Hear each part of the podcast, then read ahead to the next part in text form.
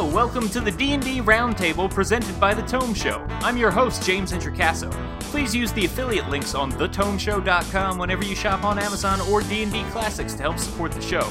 Just go to thetomeshow.com, click on the links in the show notes for this episode or any other, and shop as you normally would on those sites. Today we're going to be talking about the future of organized play and the hints of an open gaming license in the new edition of D&D. With me today at the roundtable are Joe Lastowski Howdy. and Topher Cohen. What up? What up? Hey guys, so today's get to know you question, since we're going to be focusing on organized play, submitted to us by our own Joe Lastowski, is what is the most fun you've had with a death during organized play? Uh, and Joe, we'll start with you. All right. So I was uh, in the earlier seasons of Encounters. I was a player, um, and in the uh, Shadowfell season, I was playing a fighter, and I, I saw this was right after the uh, Essentials books came out, and they had that staff uh, expertise feat that gave you reach with it. And I thought, wow, my wizards never use that. What if I made a fighter with a staff? And so I went this whole staff fighting thing, and uh, called him Little John after the whole Robin Hood staff fighter thing. Um, but Little John Redshirt was his last name because he had Oh. heard that heroic story about the guy wearing the red shirt and not, uh, you know, all his enemies thinking he was invincible. Um, and there was a level where we were in a library or something that was two levels, and there was stairs, and there was one square that was accessible from both sides of the map. Uh, and I got completely surrounded on the stairs and did what a fighter's supposed to do and locked down all these enemies, and they they you know ganged up on me and and I went down swing and took a lot of them with me. But but it was just it felt like you know I was I was doing something cool. I was going down for in meaningful. You know, everybody else got out of the Shadowfell, and I guess probably left my soul to be tormented in the darkness. But I didn't really think about that. I guess that wasn't so epic for Little John's soul. But you know, at the time, it felt like a really great way to go out. Uh, and I started DMing soon after that, so it felt like a good sort of epic way to get rid of my character and then move into the DM role. Well, let me ask you a question. Did Little John Redshirt ever hear about the red shirts in Star Trek and what their fate is often? Well, that was that was part of this sort of unspoken joke too. Was that I was I was playing that off of I if I can reference multiple things in the same punny kind of joke thing, I absolutely will. Um, so yeah, so yeah, that was that was probably he was probably destined for that. Uh, Yes, it sounds like he was definitely destined to meet his end in a most heroic way. Topher, how about you? One of your favorite deaths at the table? So mine was actually a NPC death. Of course. Uh, I had a brand new player, young lady sat down at the table, never played D and D, came with her boyfriend. She was really shy. I mean, I'm sure if you've run public games, you've seen this person at your table, right? yep. Yep. And so I tend to, as I'm sure Joe will agree with, I let those people like that kind of a wide berth on the rules, so to speak. And she was playing a rogue with a uh, two-handed bastard sword. Don't ask. okay, Her boyfriend rolled up her character, and that's the weapon she had, hey. right? A- And, oh, oh, I'm sorry, I forgot to tell you, she was a halfling. Mm. That's key to this story, right? yes, absolutely. Come to the end of the encounter. This was like three seasons ago. This is, I think, this may have been the final, the next to the final, when it was the old encounters, where it was do this this week, this, and next week, right? Mhm. Um, and she was like, the party had almost completely wiped, or they were all bloodied, and it was really close. But she had done pretty good because she had this crossbow, so she was standing back, but she had switched her weapons for some reason, and she had her sword in her hand, thinking she was going to charge, and then she realized that she wasn't. She was too far away. So she she looked at me and she goes, "Um, can I throw my sword?" And I think, why hell yes, you can throw your sword. How epic is that? So I quickly do some math in my head, and I'm like, yeah, um, give me your strength. Use your strength bonus with, with your to hit for a range to attack. She's like, okay, use your use your range basic. She's like, okay. So she, you know, positions herself, and you know, I have this vision of this halfling taking a two-handed bastard sword and whipping it around her head and and throwing it, and she rolls a crit. and I went, and he's dead. She's like, what? I go, yeah, he's dead. You critted. You you you cut his head off. She was like, "This is awesome." She played up the rest of the season. She played part of the next season. She's moved away since then, and I hear she's playing wherever she she lives in Carolina. But yeah, it was pretty rock and roll. It's a great story of how you can uh, birth a new player at your table, turn the timid uh, tag along player into somebody who enjoys playing for the rest of their life. So guys, let's talk about our first topic, right? Organized play. D&D sort of released this announcement about the D&D Adventurers League, um, which is going to be talking about how they're now sort of reorganizing seems like a lot of rebranding of organized play. Uh, things are going to be more systematic. It sounds like you can bring characters from one event to the next and they'll be able to cross over. And they're divided into these three different sections. You have kickoff events which are called d&d epics and those are going to happen at uh, bigger conventions. They'll have events such as this first tyranny of dragons event will have some sort of crazy kickoff at a con and you can be a big part of that with everybody else at the con. They are going to continue D&D encounters, which is pretty cool. Mostly the same, but the you know, it's got a little more polish and it sounds like it's going to continue to have a bit more of a free form structure that we've seen in a lot of the D&D next playtest encounters. And then it also seems like we are going to have D&D expeditions it seems like you're going to be able to get these PDFs and have deeper dungeon delves, which are a little more convention style experience, but within the store. Uh, it sounds pretty cool, guys. Is this just rebranding D&D encounters as I've seen some people saying or is this a bigger announcement we should be paying attention to and Joe let's start with you well, I think the the reason that I think it's more than just a simple rebranding. I mean, obviously they're using different names for you know, it's not Living Forgotten Realms, it's D and D Expeditions in the Forgotten Realms where people are living. Um, you know, but uh, I I think the reason that I'm I'm excited about this and that I think it's more than just a simple renaming of things is that it looks like they have a consistent idea for the way organized play will be run with the new edition across different types of of uh, adventures that they're going to put out, and so it it gives me hope that there's going to be somebody uh, you know paying attention to things like uh, character balance or or timing of you know f- for the encounters. Uh, the past couple seasons, there's been very little effort put into will this fit into a two hour weekly session.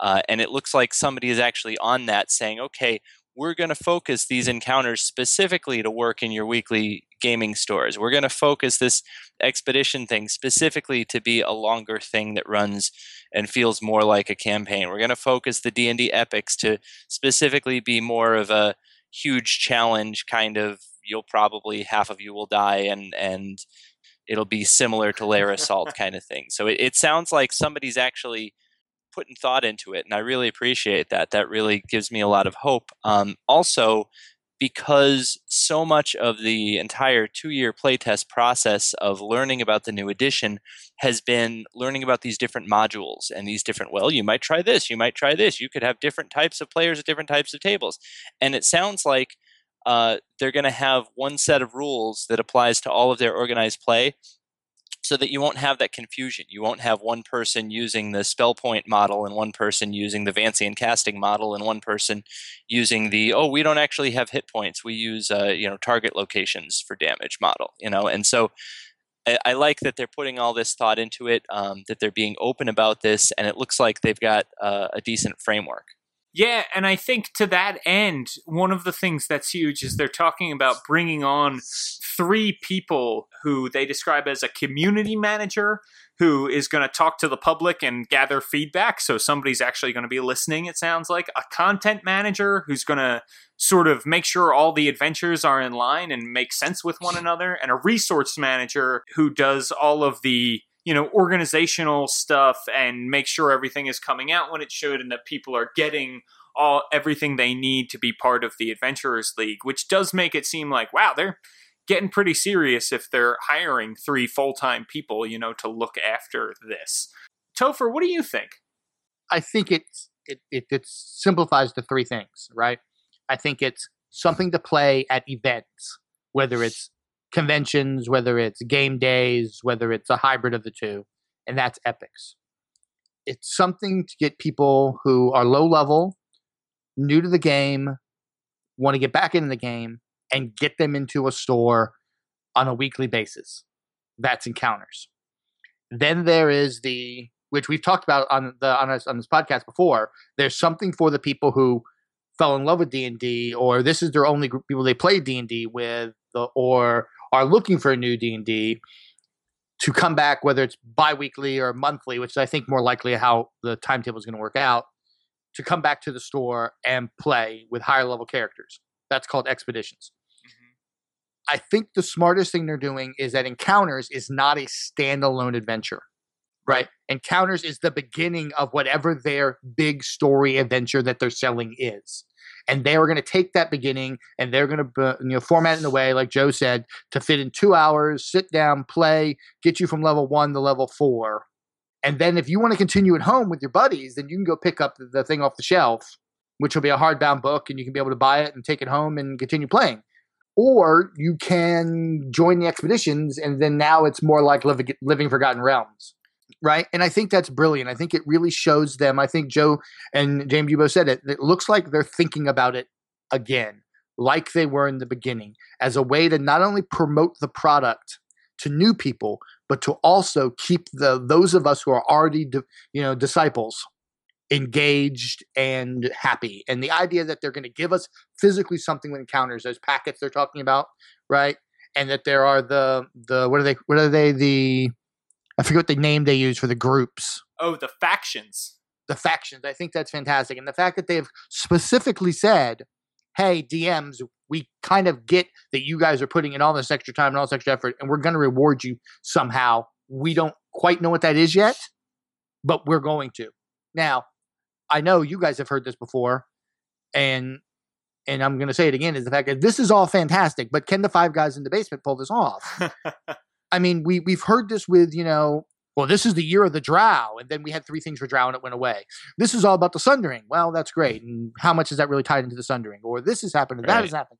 I hope they follow through with this. This is a great template. We've seen other things after it that, that you know, it counters gonna, is going to be probably 17 to 18 weeks long. It, there, there, there's not a set. Oh, it's going to be this many months. It's going to be as long as they feel it takes to tell that story and get from levels one to four. I think this is everything they're saying makes me excited, makes me happy, makes me want to make sure I know fifth edition inside and out to to go and, and run encounters and either play or run in expeditions. I just hope they carry through.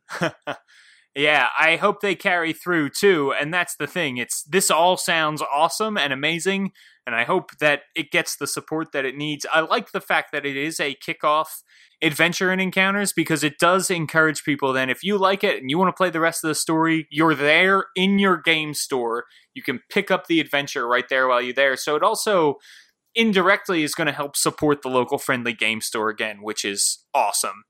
Uh, let's talk about these factions for a little bit. Uh, Topher, you mentioned them when you were talking about them. Joe, what do you think about this idea of bringing in factions? I believe the Pathfinder Society also has factions within their uh, within their organized play. Um, it kind of seems like a good idea to bring it within. It, it ties your character to the universe a little bit more. And it, when you're sitting together with a bunch of people, maybe you don't know at a con or at a new game store or something, you have an immediate tie to those players. And I like that. It gives you some further story to tie in and built in relationships. But what do you think, Joe? I'm I'm on the fence right now because I don't have a lot of familiarity with uh, with like the way Pathfinder does factions, things like that. Um, the last time I saw D and D try factions was when we had different Drow houses trying to kill one another, and that really didn't work well in an organized play setting because everybody was more concerned with how they could backstab people from the other factions than how they could role play together to have a fun time. Um, so I think it could go very wrong, uh, but I'm not going to sit here and assume that it will. Um, I'm excited to see what they have to offer with it. Uh, I think uh, I've been very happy with a lot of the talk that they've put in um, with the new additions, backgrounds, and how those will help to flesh your character out and different, you know, things that you've done and different aspects of your your character and whatnot. And I think factions is another way to do that, another way to uh, potentially help your character feel like more of a, a living creature in a world that matters. Uh, so if they go that route with it, I think it's great. If they start getting into faction competitions where there will be losing factions, then anybody in a losing faction is going to have less fun, and that that I'm potentially worried, but I'm not going to put a lot of effort into actually worrying until I see what they've got to offer. Sure, because then you have to decide: is your adventuring group or is your faction more important? And, you know, right, right, yeah. Get crazy. Topher, what are your thoughts on the factions? Uh, I, I funny Joe brought that up. The when I first read that, the thing I thought of exactly was the how the Drow houses in in that season of encounters and how that just it it didn't matter. right? And that's the key to this. I think the factions will work if they make it matter or make it so I want to be part of a faction and I want my faction to do well. And I agree that uh, my faction doing well doesn't mean other factions have to do poorly. right. Right. But if it doesn't matter or not I'm at a table or the players in my faction, if they're part of a faction and if their faction's doing well or if it has no impact on the game, then it's kind of a mechanic that is well, that's cool and all, but I only have two hours and I just want to play my D and D. So why should I worry about that? Yeah, it should be like the House Cup in Harry Potter, right? Like it should be like, yeah, if if if the factions are put against each other, the whole of the adventuring group should still be more important. But then at the end, it's like, hey, you guys in Gryffindor get the House Cup, and that's cool too. But it doesn't really mean anything. The important thing is you lived through the school year. You know what I mean? Does that make sense? Is that a good analogy? No, that, that's the perfect analogy. It, it, it at, at the end of however many weeks encounters is, if I would love to be able to DM and look at and go, hey, faction blah blah, because of what you guys did and how you guys worked together, here's these extra rewards that your characters get to take on the expeditions. And oh, by the way, sorry, faction blah blah, because you guys basically just ignored each other, you guys don't get that boon. Mm. Right, but you don't get it. You don't get penalized for that. You just don't get the reward. correct. Yeah, that could that could work. That could work. Kind of like they did with the um the cards that they gave out when you got the renown points in in previous fourth ed uh encounters uh Mm. seasons. Let's talk about Tyranny of Dragons, which is going to be the first adventure that sort of unites the D&D Adventurers League across all of these epics, expeditions, and encounters. These adventures that are being put out were not written and created by Wizards of the Coast, guys. I mean, Wizards of the Coast is publishing them and putting them out, but but they were made by Kobold Press, which is kind of mind blowing because nobody during 4th edition was making 4th edition products really, except for Wizards of the Coast. Uh, so let's talk about this a little bit and what this means. Topher, what can you tell us about this, and what do you think was the reason behind tapping Kobold Press to write these Tyranny of Dragons adventures? I want to first say this was brilliant on theirs. It shows to me that they care about getting the rule set right Mm-hmm. and not dividing their resources. Because we know, I mean, we saw there was an article this week where um, um, Mearls talked about how there was only 15 or 20 people who work on Dungeon and Dragons solely at Wizard of the Coast, and of those, less than half of them are, are working on the on the RPG only. So with that kind of resources, you really want to make sure that they are putting their efforts towards the rule set and the books and the such around that. So I think they reached out to Kobold, and I think it's a situation where they wanted to work with Wolfgang Baur and his brilliance, and he, you know, he, you know, worked on three five and you know has had some um, experience and knows them, and I think they, I think the stuff that they've put out that's been four E and 3.5 compatible has been really quality, well written stuff, and you know, I think this is a smart idea. I hope they keep going forward with this and tapping third party publishers to design official Wizard of the Coast D and D adventures. I think that it brings the community together, and I think that's great. Yeah, I couldn't agree more with all of those sentiments. I think it is really smart of them to be doing this and to be focusing on the core rulebooks and let somebody else write the adventures right now. I will actually link that article. It's from The Escapist, I believe, in the show notes. So if anybody wants to check that out, uh, check it out in your show notes, either online at thetomeshow.com or if you're listening through your iDevice, uh, it is also available in the show notes there. Puts in the handy dandy links right for you. Joe, what do you think about them getting involved, Kobold Press, in writing adventures? I was super happy when I saw this because I have really, really enjoyed all of the Kobold Press stuff that I have uh, partaken of. Uh, their their Midgard campaign setting, which is all kind of like a, a Norse mythology D and D world, is just phenomenal, and and I love everything about it. Um, some of the other products that they put out over the years, it just I, I like the way they think. I like the way their adventures are set up. I like the way their their worlds are set up and and seeing them get a chance to you know to participate in the new edition of d&d like this I, i'm not going to say that i dislike the stuff that wizards of the coast puts out but i like that there are other voices that we're going to get to hear i like that we're going to get a diversity of ideas because i think that can only be a good thing for everybody uh, you know the more the more the more different creative minds we have working on the d&d that we all experience i mean that from day one of the D&D Next playtests, they talked about what's iconic in D&D. And what's iconic in D&D is that there is no one iconic in D&D, that everybody gets to put their little bit in. Uh, and so inviting more more uh, creative minds to the table, I think, can only end well uh, for all involved.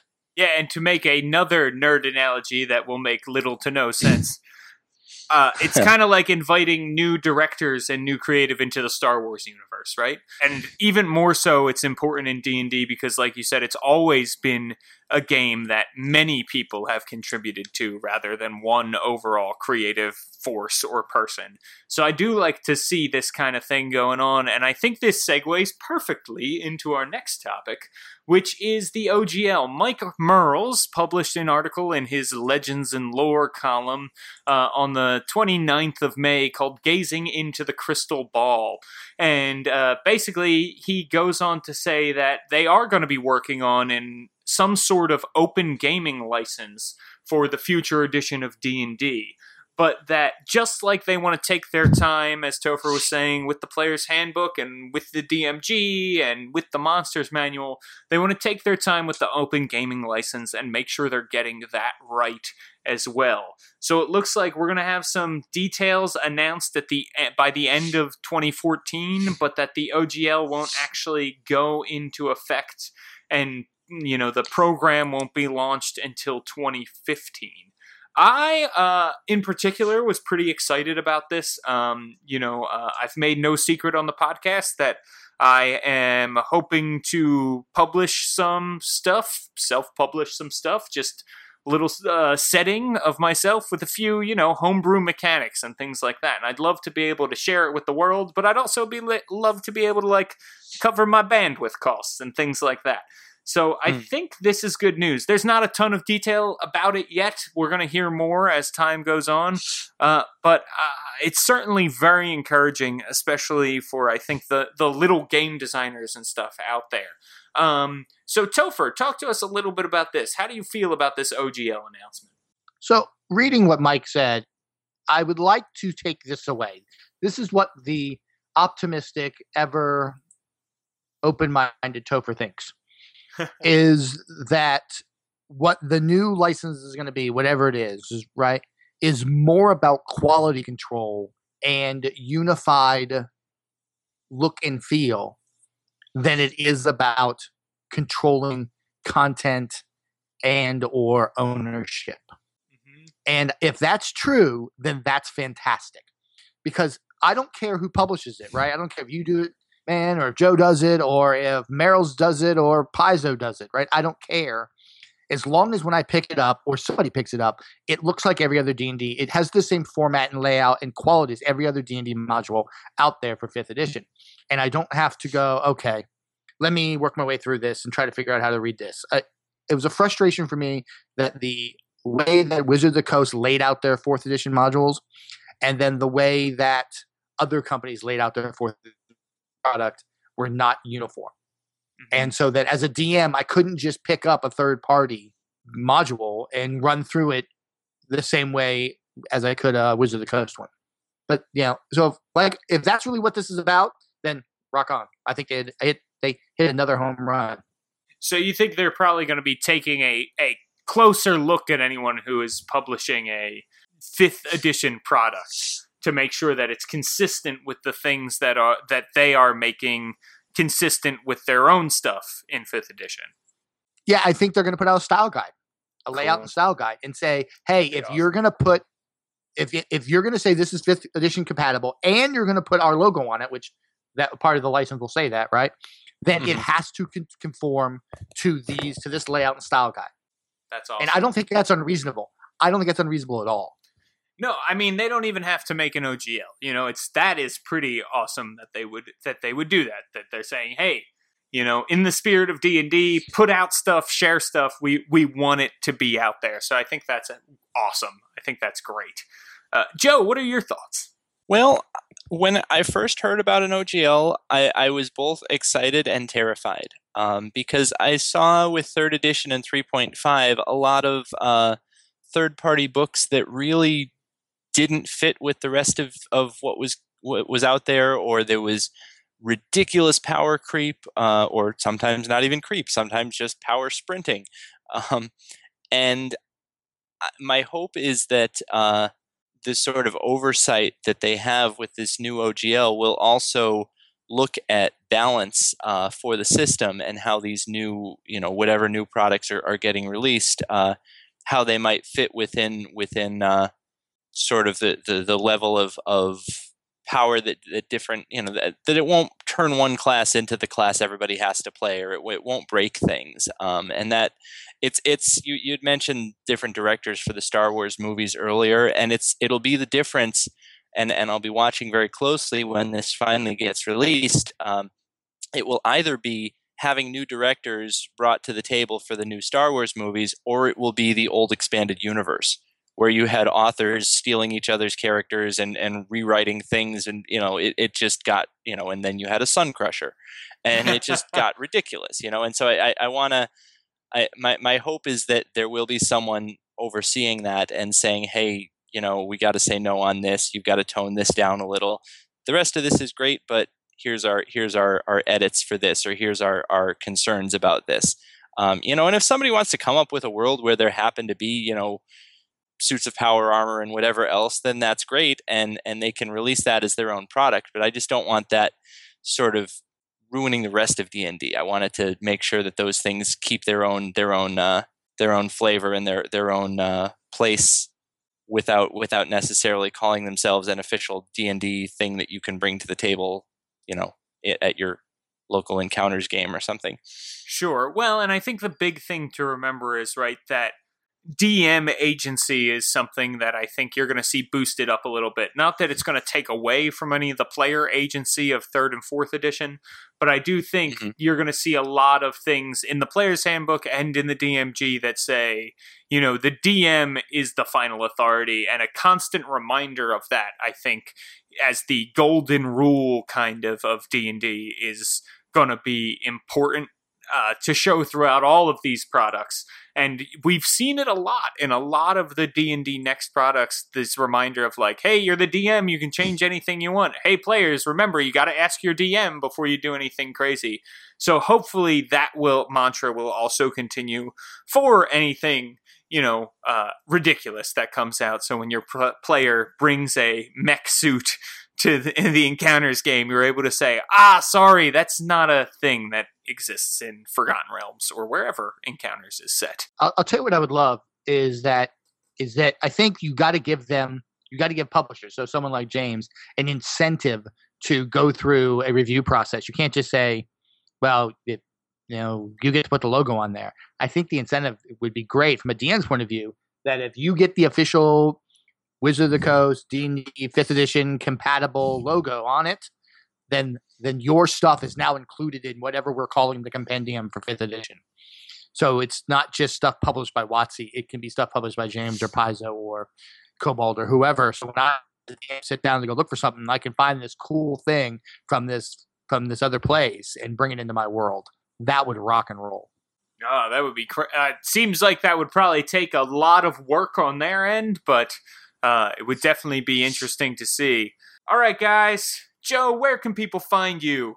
Uh, I am frequently posting every week at uh, dungeonsmaster.com where we cover weekly encounters sessions from DMs all over the world. Uh, and also on Twitter at Joe Lastowski. Uh, there'll be a link in the show notes, I'm sure. I also write uh, reviews at my local gaming store, uh, Modern Myths. their website is modern-myths.com. That's right. You can find out what the average Joe thinks about all of the latest D&D products which will be coming out starting in July. So look forward to that. Topher, where can folks find you? Uh, they can find me most of the time on on the Twitters at Topher ATL, also on Google Plus at the same place, Topher ATL.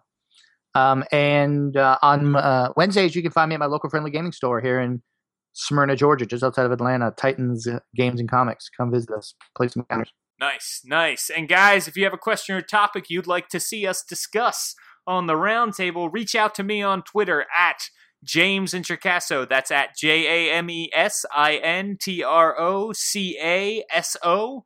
Or leave us a comment on the Tome Show's website, thetomeshow.com. And a quick shameless plug uh, check out my blog, which is all about Exploration Age. It's the 5th edition world that I'm building. It's at worldbuilderblog.me. All right, thanks for listening, and thanks to Joe and Topher. Also, a lot of thanks to Jeff Greiner for letting us join the Tome Show lineup. Our theme music, which you're listening to right now, was composed by Eric Michaels. Don't forget to go to thetomeshow.com and use the affiliate links whenever you shop on Amazon or D&D Classics to help support this show. Keep on rolling and keep on listening to the Roundtable.